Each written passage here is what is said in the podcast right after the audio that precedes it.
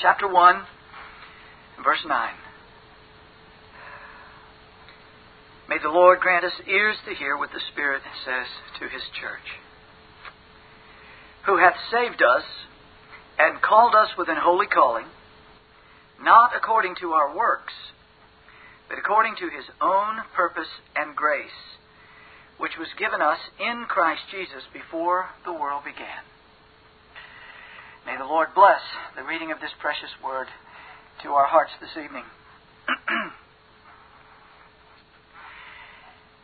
now, God's glory in His gracious salvation of sinners is the theme of the Bible. As His people, we have undertaken a study of this great saving grace.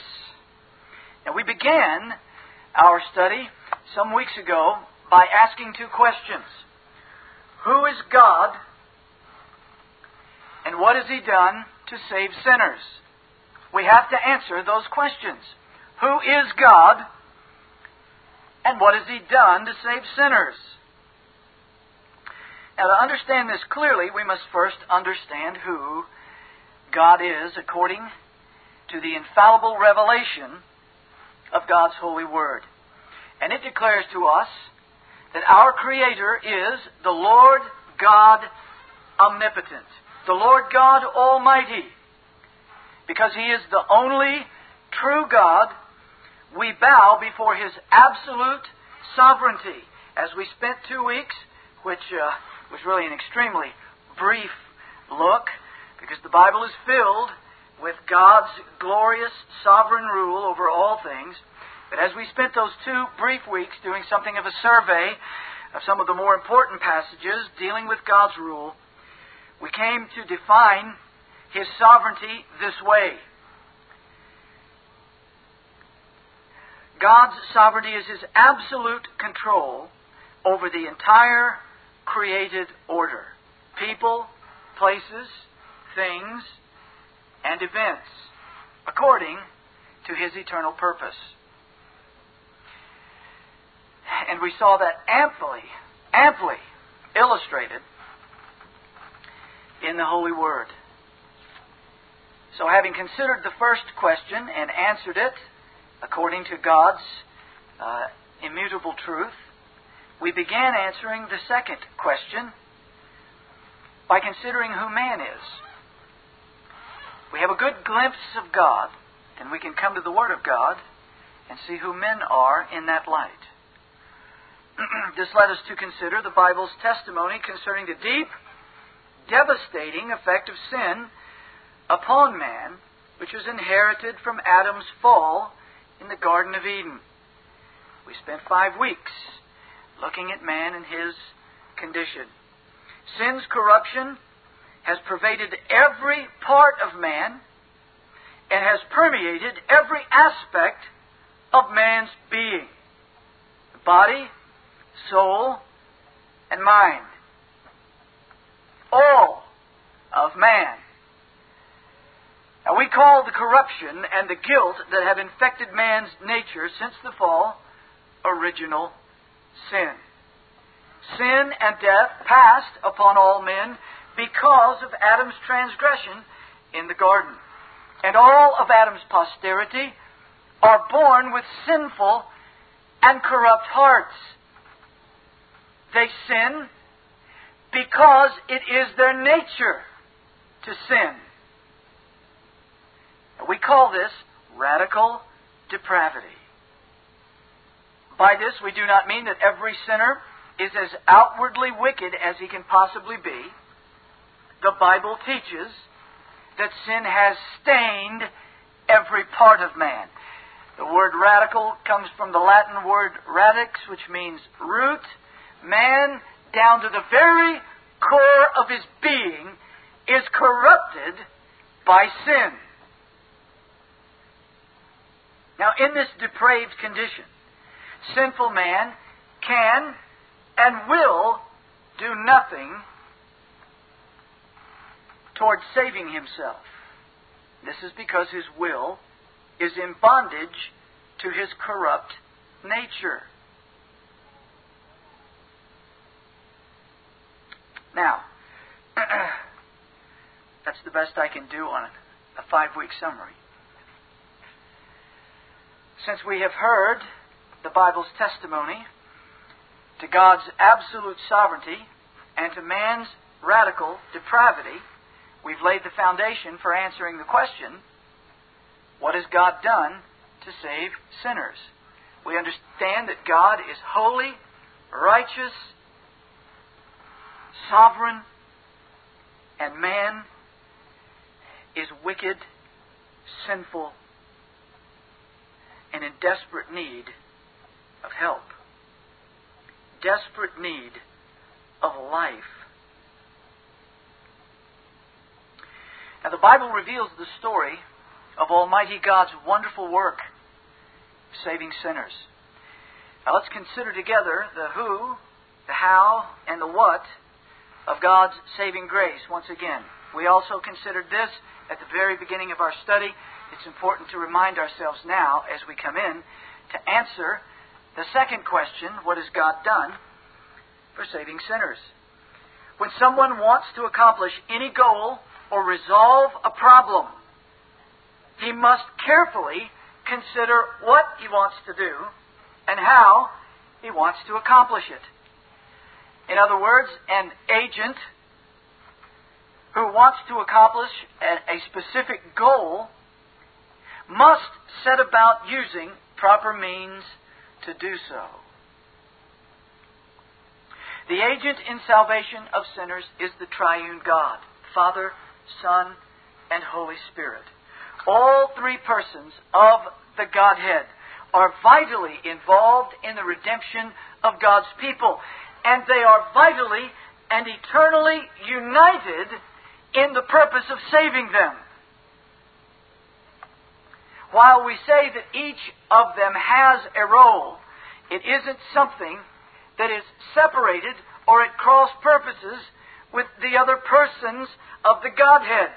Within the nature of the one God, there are three eternal purpose, uh, eternal persons: the Father, the Son, and the Holy Ghost, and they are united not only in essence, but in their infinitely wise and eternal counsels.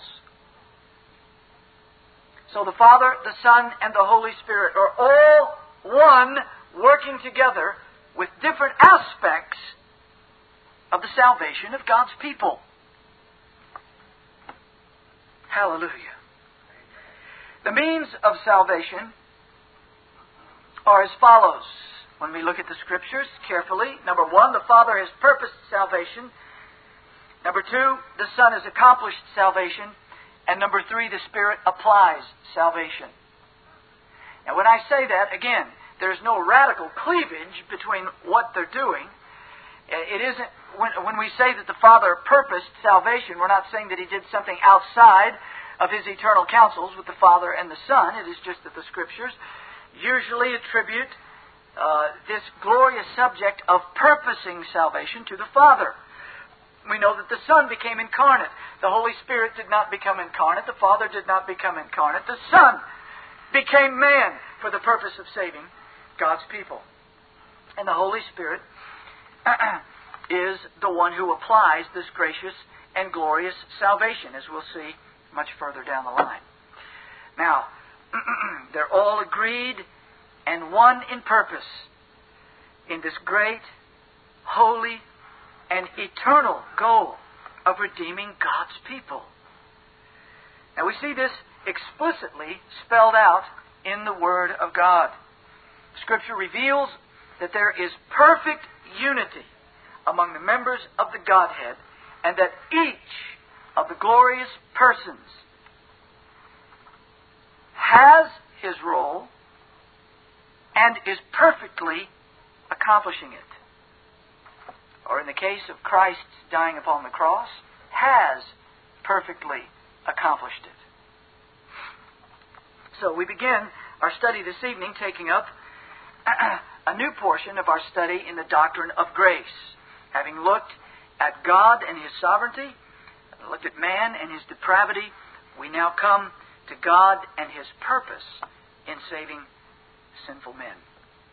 So tonight, beginning with 2 Timothy chapter 1 verse 9, we want to consider the author of salvation. The author of salvation, the basis of salvation, and then what I would refer to as the time of salvation. So let's look at the author of salvation for a few moments. You'll notice that Paul is writing here in his second epistle to Timothy. Apparently, because of the great persecution that the church faced at that time, and because Paul himself had suffered so very greatly, we surmise that uh, Timothy had something of a problem with fear. Paul mentions this several times. And he tells Timothy in verse 7 For God hath not given us the spirit of fear, but of power and of love and of a sound mind. Be not thou therefore ashamed of the testimony of our Lord, nor of me his prisoner. But be thou, here's the older saint, encouraging his son in the faith. He's strengthening and encouraging him with eternal truth. Be thou partaker of the afflictions of the gospel, according to the power of God. Timothy, don't be fearful. When we look and see what happens to men at the hands of wicked tormentors, we can become very, very fearful. But I know that there is something that gives us strength to face these things. And it's interesting at this particular point what Paul turns to to encourage Timothy. What he says to him is Be thou a partaker of the, the afflictions of the gospel according to the power of God who hath saved us. This is something that they've experienced, Paul and Timothy, and this obviously applies to all of the Lord's children that have lived and experienced His grace, who hath saved us and called us with an holy calling, not according to our works, but according to His own purpose and grace, which was given us in Christ Jesus before the world began. Here is Paul's wise and inspired encouragement for Timothy. Take heart. God has saved us. He saved you, Timothy. He saved me. And that salvation came with his blessed and holy calling. At that holy calling, his infinitely wise and merciful calling wasn't according to our works. But according to, to me, Timothy, and what I've been able to do, or you, and what you will have done or will do, it's got nothing to do with that. And then he fences it up. The Holy Spirit inspires him to use words that make it as plain as possible that the salvation that they have is in no way dependent upon men. Timothy, whatever they do to you, and whatsoever things they've done to me, and what they may do to me before this is all over, withers and dissolves in the face of what God has done for us in Jesus Christ. Be strong. Be of a good courage. Why? Because He hath saved us and called us with a great and glorious calling. It's holy. And friend, it wasn't because of you or because of me and what we could do. It was all according to His own purpose. To His own purpose and grace. According to the construction in the Greek there, the word grace is also governed by this idea of His own. What Paul is actually saying is God's own purpose and God's own grace. The very way He chose to put the words together is to utterly demolish man and his works as the basis for salvation. Timothy, this glorious salvation, this wonderful redemption that we have in Christ, it's ours and it didn't depend on our goodness. It is all by God's wonderful purpose and His own grace. And it was given us in Christ Jesus before the world began.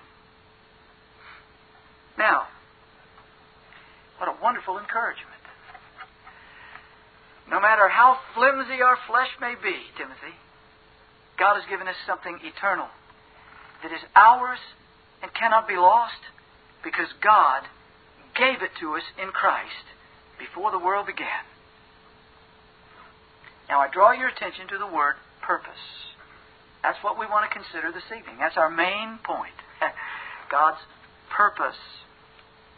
While salvation is attributed to all the members of the Godhead, the purpose of salvation is usually attributed to the Father. And we'll see that in a few more verses. but I say that to set before us that here is the Father giving salvation in the Son before the world began. There it is. so the author of salvation is God, and as we will see specifically, um, several other passages will show us that the Father is the one that is attributed with this wonderful life giving purpose. so we come to the basis of salvation. And I'm convinced, to the very core of my being, that many people do not properly understand the doctrine of salvation, and many disagree with our understanding of grace because when they study, they do not begin at the beginning. Let's be honest. When most of us think of salvation, we think of what Christ accomplished for us at the cross, and that being made real to our minds and our hearts at some time in the past. So we get stuck in history, which we as historical creatures are wont to do.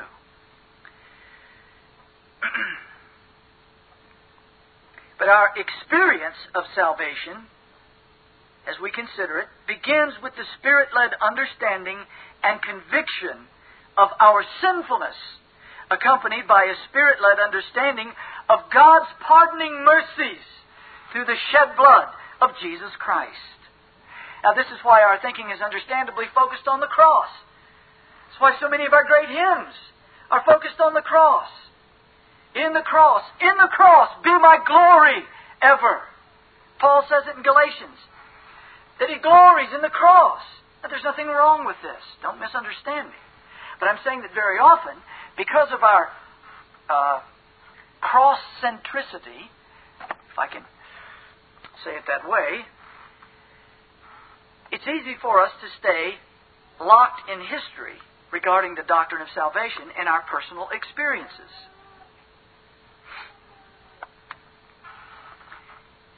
But the cross is the accomplishment in history of our salvation by Jesus Christ.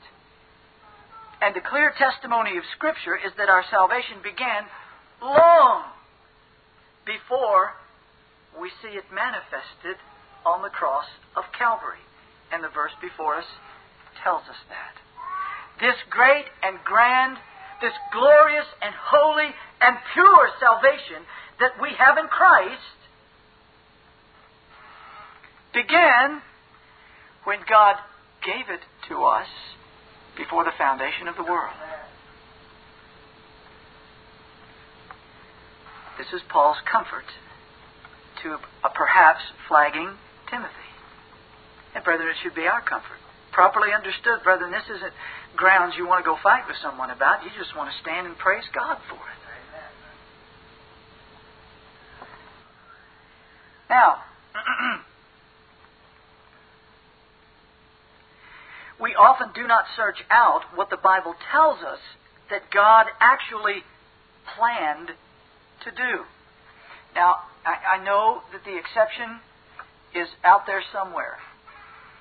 But at least in my limited experience, through all the years of wrestling through the issues before us of God's sovereign purpose, His glorious grace, predestination, election, and all of these issues, when I've sat down and talked with those who've disagreed with us, I've never got a positive response I've never gotten a positive response to this question. Can you tell me what God's purpose in salvation is? What's His purpose? Where would you go in the Bible to show me His purpose? Now, at this particular point, no one has ever taken the Bible and opened it up and said, right here, or right there. And normally I get some blank stares at that point, and maybe some other questions or argumentation that moves in a different direction. And I go, no, let's don't let's don't move from here. What does the Bible say that God planned to do? Now, if we can if we can ascertain that from God's word, then we ought to be able to fill in the rest of the blanks as we see what flows from that purpose. And I think that's very fair. Now, let's consider, and I'm not doing an exposition of this particular passage tonight as such, but let's consider the following. In 2 Timothy chapter 1 verse 9, from what we've read, the first thing we can conclude that's said very plainly here is that salvation is because of God's calling. Right?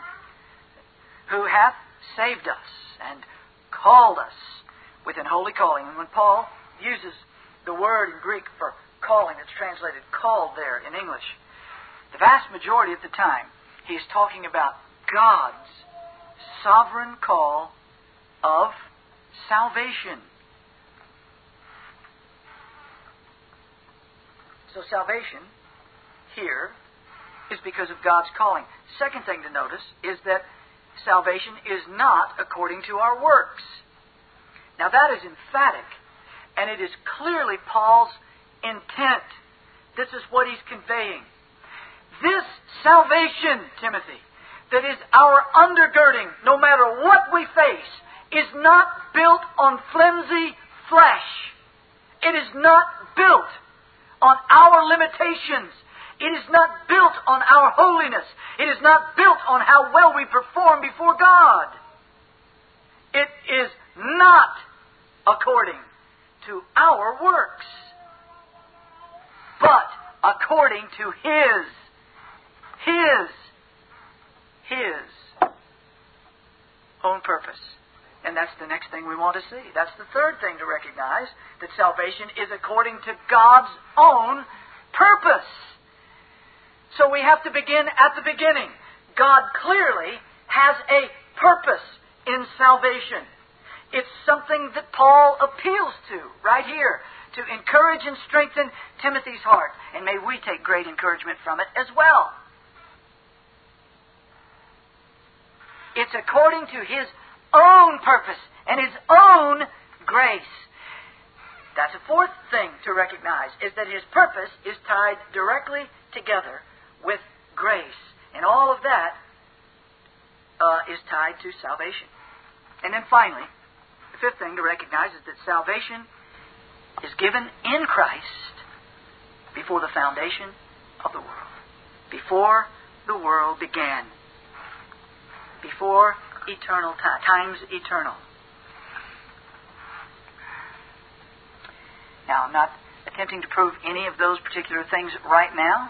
Not going to proof text all that. Just say, take the verse, pray through it. It says much more than what I've simply said before you right now. But Paul appeals to the purpose of God. And that is the very root of this glorious salvation that he and Timothy are to rejoice in and find strength in. And that's given to them graciously in Christ before the foundation of the world. Whatever your theology is, I don't think you can escape that this is what's being said here. You may have to redefine some terms uh, to come to a different conclusion, but we press on for the moment. Let's consider then Ephesians chapter 1. Ephesians chapter 1. now let me add this word purpose. It comes from a Greek word which means plan resolve, will. The whole idea of, of a will and a design uh, and a plan means design. God designed something here. What did He design? The verb form, I, I think this is fascinating. The verb form of this particular word, from which the, the noun here is taken, originally meant to set before one's self, or that's one meaning of it, to set before oneself. And the idea is of a person setting a plan of action before himself. Uh, this presupposes the person's considering a goal. You think, you plan, you have a goal.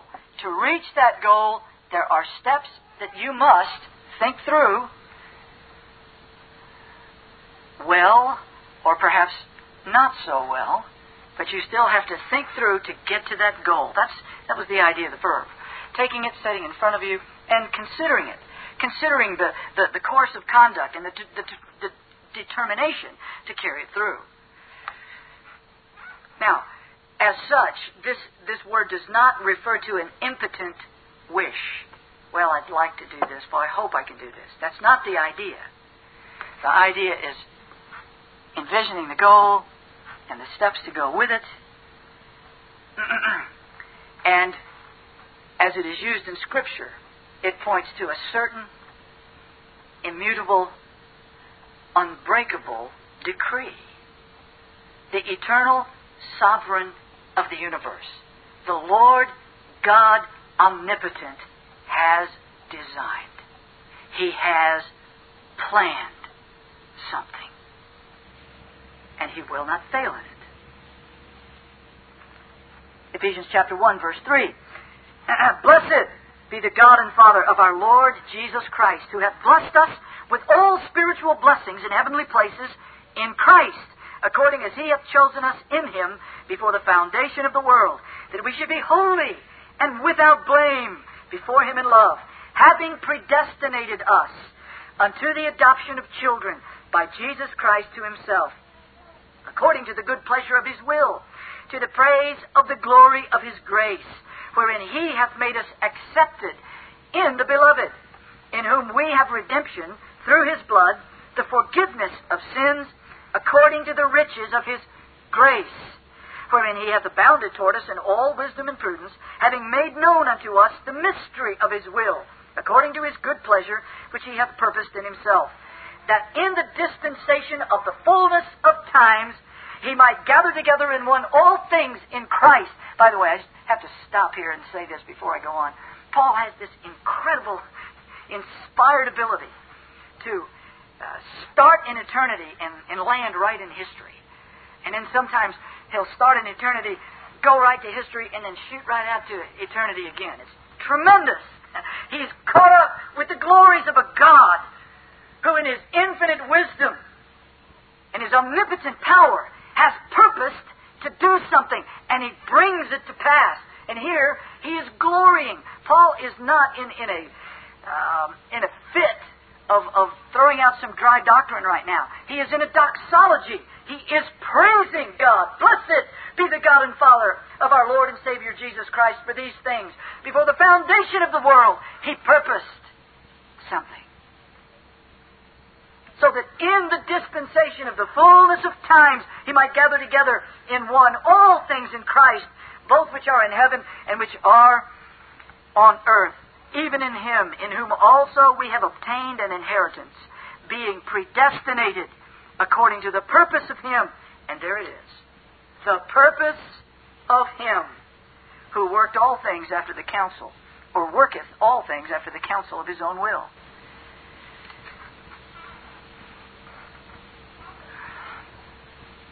What a marvelous passage. This is, this is wonderful. Now, again, let's just look at it, several things that are right here on the surface.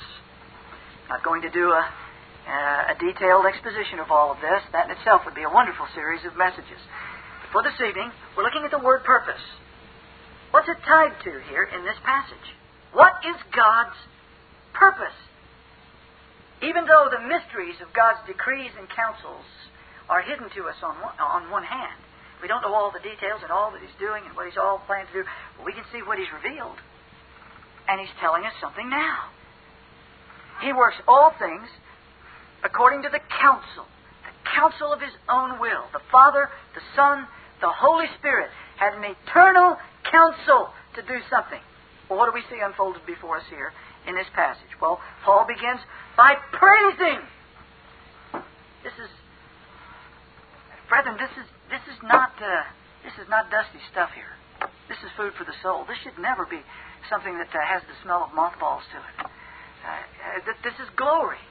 This is the this is our God and His infinitely wise purpose, and, and that's what's got Paul's heart. He's stirred up. Blessed. Don't get caught in the the beautiful old English. You know, we're not, we're not reading something poetic. We're hearing someone's heart exploding in praise. Blessed be the God and Father of our Lord Jesus Christ. Praise our Father who hath blessed us with all spiritual blessings. So, number one, the first thing we want to see here is that this issue of salvation in this passage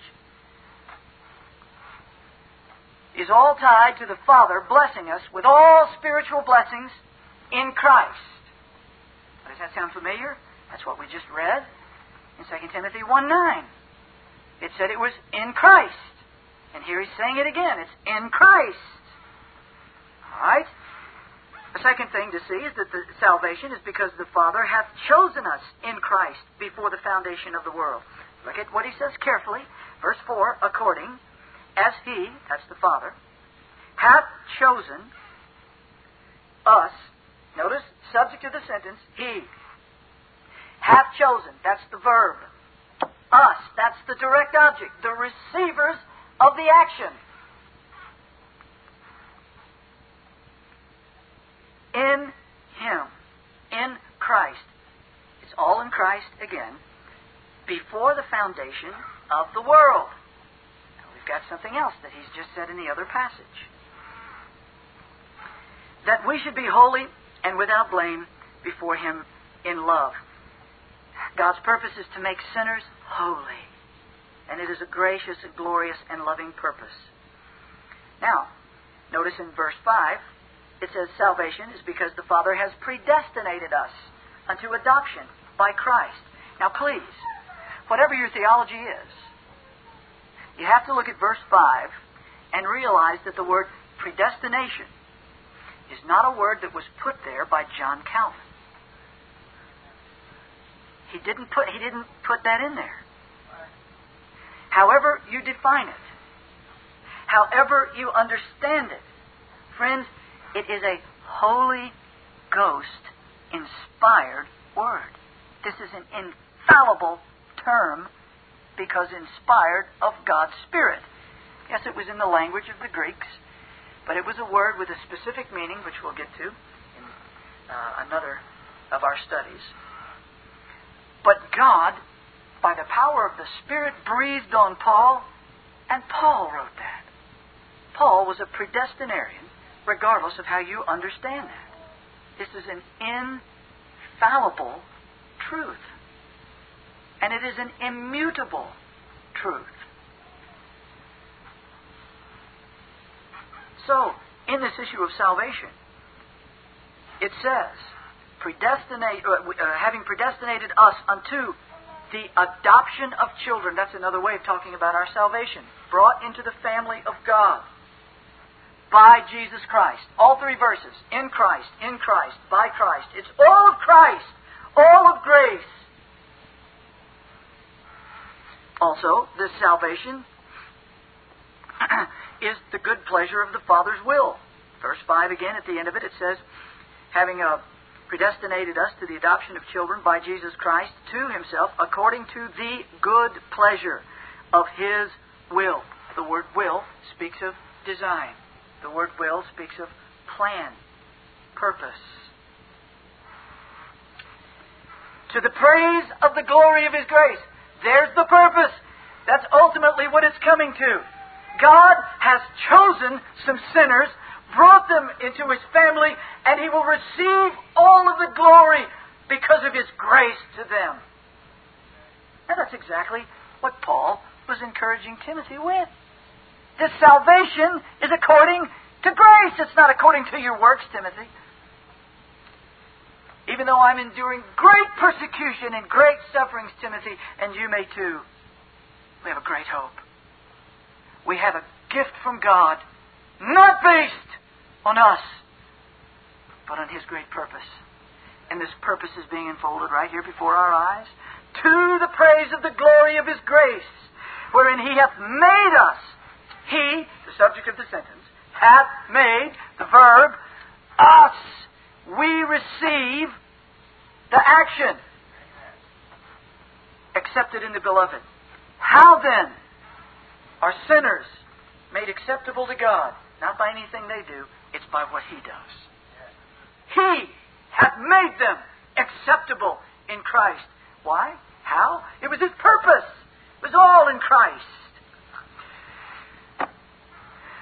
He goes further to unfold this glorious truth. Verse 7 In whom, meaning in Christ, the beloved, we have redemption through His blood. We've been bought, we've been purchased, bought back, released by payment of a ransom through His blood. The forgiveness of sins according to the riches of His grace. Now, do you, do you hear how often this word grace keeps coming into this, this whole salvation thing? And it keeps being tied to these ideas of chosen and predestination and the Father's will. Now, let's, let's go ahead and jump ahead to verse 11, just for time's sake. We're almost out of time this evening. It says, In whom also we have obtained an inheritance. That's our salvation, another way of speaking of our salvation. Being predestinated. How is it that we have obtained our inheritance?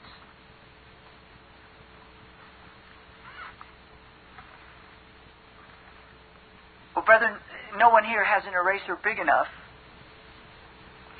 to erase the word that was inspired of the Spirit of God. Being predestined.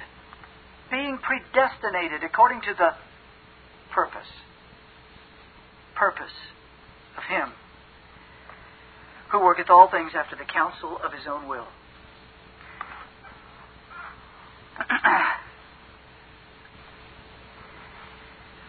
the word purpose, this will, this design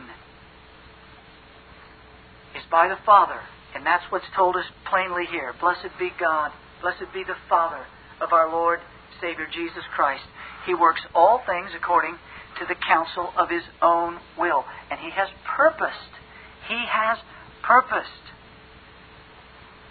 Children, these are very important passages. You want to ask your mom and daddy lots of questions about these. These are good ones. All right? These are vital because we're hearing the purpose of God set before us. It has to do with the salvation of sinners. It has to do with God predestining their inheritance and calling them to Himself. That word call is in there again. He's called them, He's chosen them, and then He calls them. They're adopted into his family. They have all of this because of the glorious accomplishing work of the Lord Jesus Christ.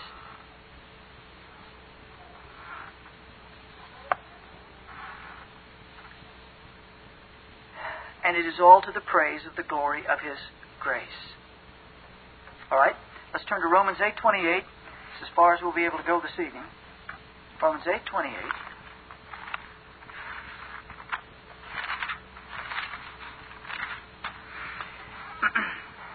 passage well known to us. Chapter 8, verse 28, and we know that all things work together for good to them that love God, to them who are the called, according to what? His purpose. God has a purpose. He's going to do something. Right? And He's doing. And He's going to finish it. For whom he did foreknow, he also did predestinate. Those words keep showing up every time that purpose word keeps showing up. To be conformed to the image of his Son, that he might be the firstborn among many brethren. Moreover, whom he did predestinate, them he also called. And whom he called, them he also justified. And whom he justified, them he also glorified. And look, look what happens. Paul does the same thing in reverse what he had in, in uh, Ephesians. He says, What shall we say to these things? If God be for us, who can be against us? And then he explodes once again into praise of his God. He can't help it. He says, Who can condemn us? Who shall separate us from the love of Christ? Tribulation, distress, persecution, famine, nakedness, peril, sword. He's doing to the Romans what he did to Timothy over there. Isn't he? It's the same thing. He's encouraging their hearts with what? A salvation that has been purposed before the foundation of the world. And the very focus of it hits us in this passage. Paul brings it down and he says it this way For whom he did foreknow, he also did predestinate. He predestinated to be conformed to the image of his Son. Conformed to the image of his Son. That's his purpose. And he's going to get all the glory and the grace, uh, all the praise for it, because of his grace. This is what he said there in Ephesians. He will receive all the praise, all the honor, all the glory. It's one of the reasons I love that hymn. All glory, laud, and honor to thee. And that's the way it ought to be. Because it isn't our law keeping. It isn't how well we've done. It isn't based in what we do. And it isn't based in what God knew we were going to do. It doesn't say that in any one of these passages. It says it's based in what He knew He was going to do. Because it's all about His purpose. This is what it's saying. All things work together for good to those who are called according to his purpose. It isn't true about everyone. And it should make us tremble before him. And it should make us praise him with all of our hearts. Because properly, properly understood, the man, the woman, the child who has been saved can only look up into the heavens and say, Why me? Why me? See, that's why it'll be to the praise and glory of His grace. Amen. That's what we'll say. Amen. I don't understand this, but I praise you. You fenced in my life to bring me to the point of seeing my sins and bringing me to your glorious gospel and showing me that the only hope I have is Christ the resurrected Lord of glory. I praise you. Oh, for a thousand tongues to sing. I mean, even Wesley. He understood that God did it.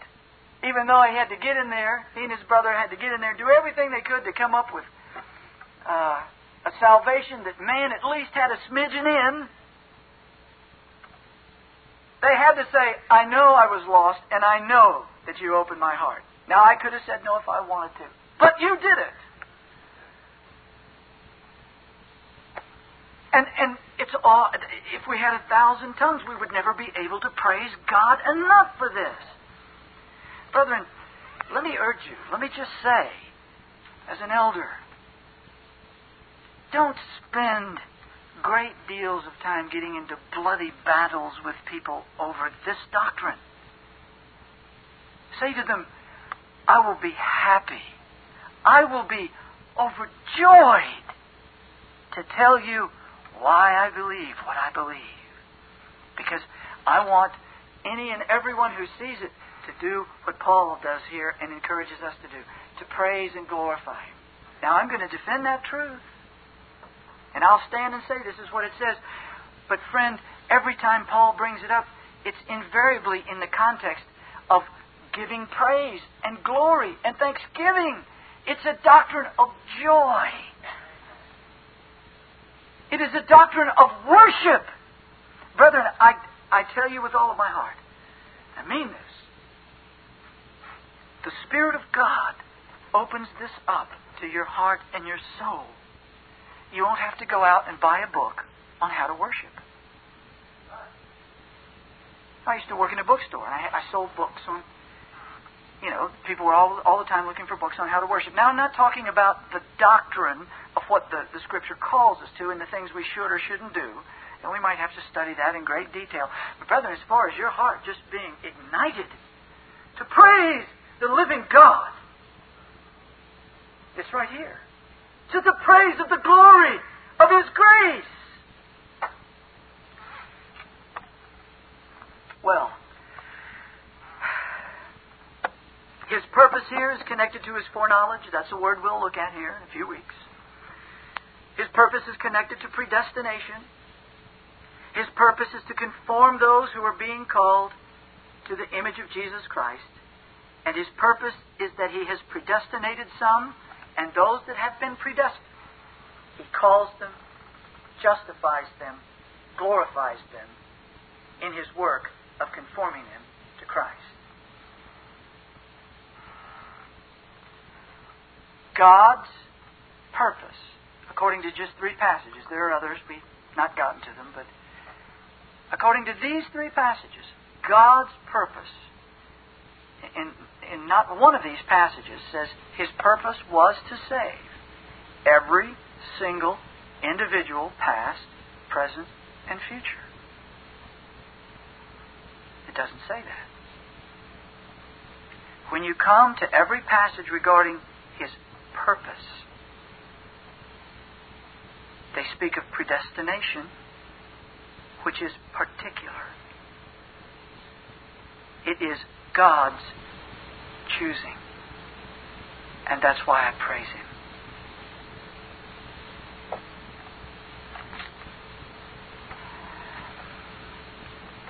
Well, I said we'd talk about the time of salvation, and let me simply close this evening by saying this.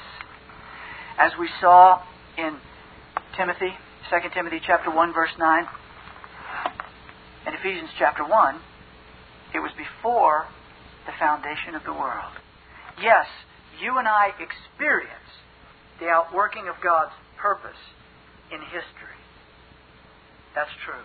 And for us, it began back in this year, or back at that time, or when Brother so and so was preaching this, or when I was reading the scriptures and this came home to me. We can look at all those historical things that happened to us. And we say, ah, oh, that's where my salvation began. But when we come to God's Word, we realize that that very moment, that very period, that time, when He met us and brought us to see His glory in Christ, that was something He gave us before the foundation of the world.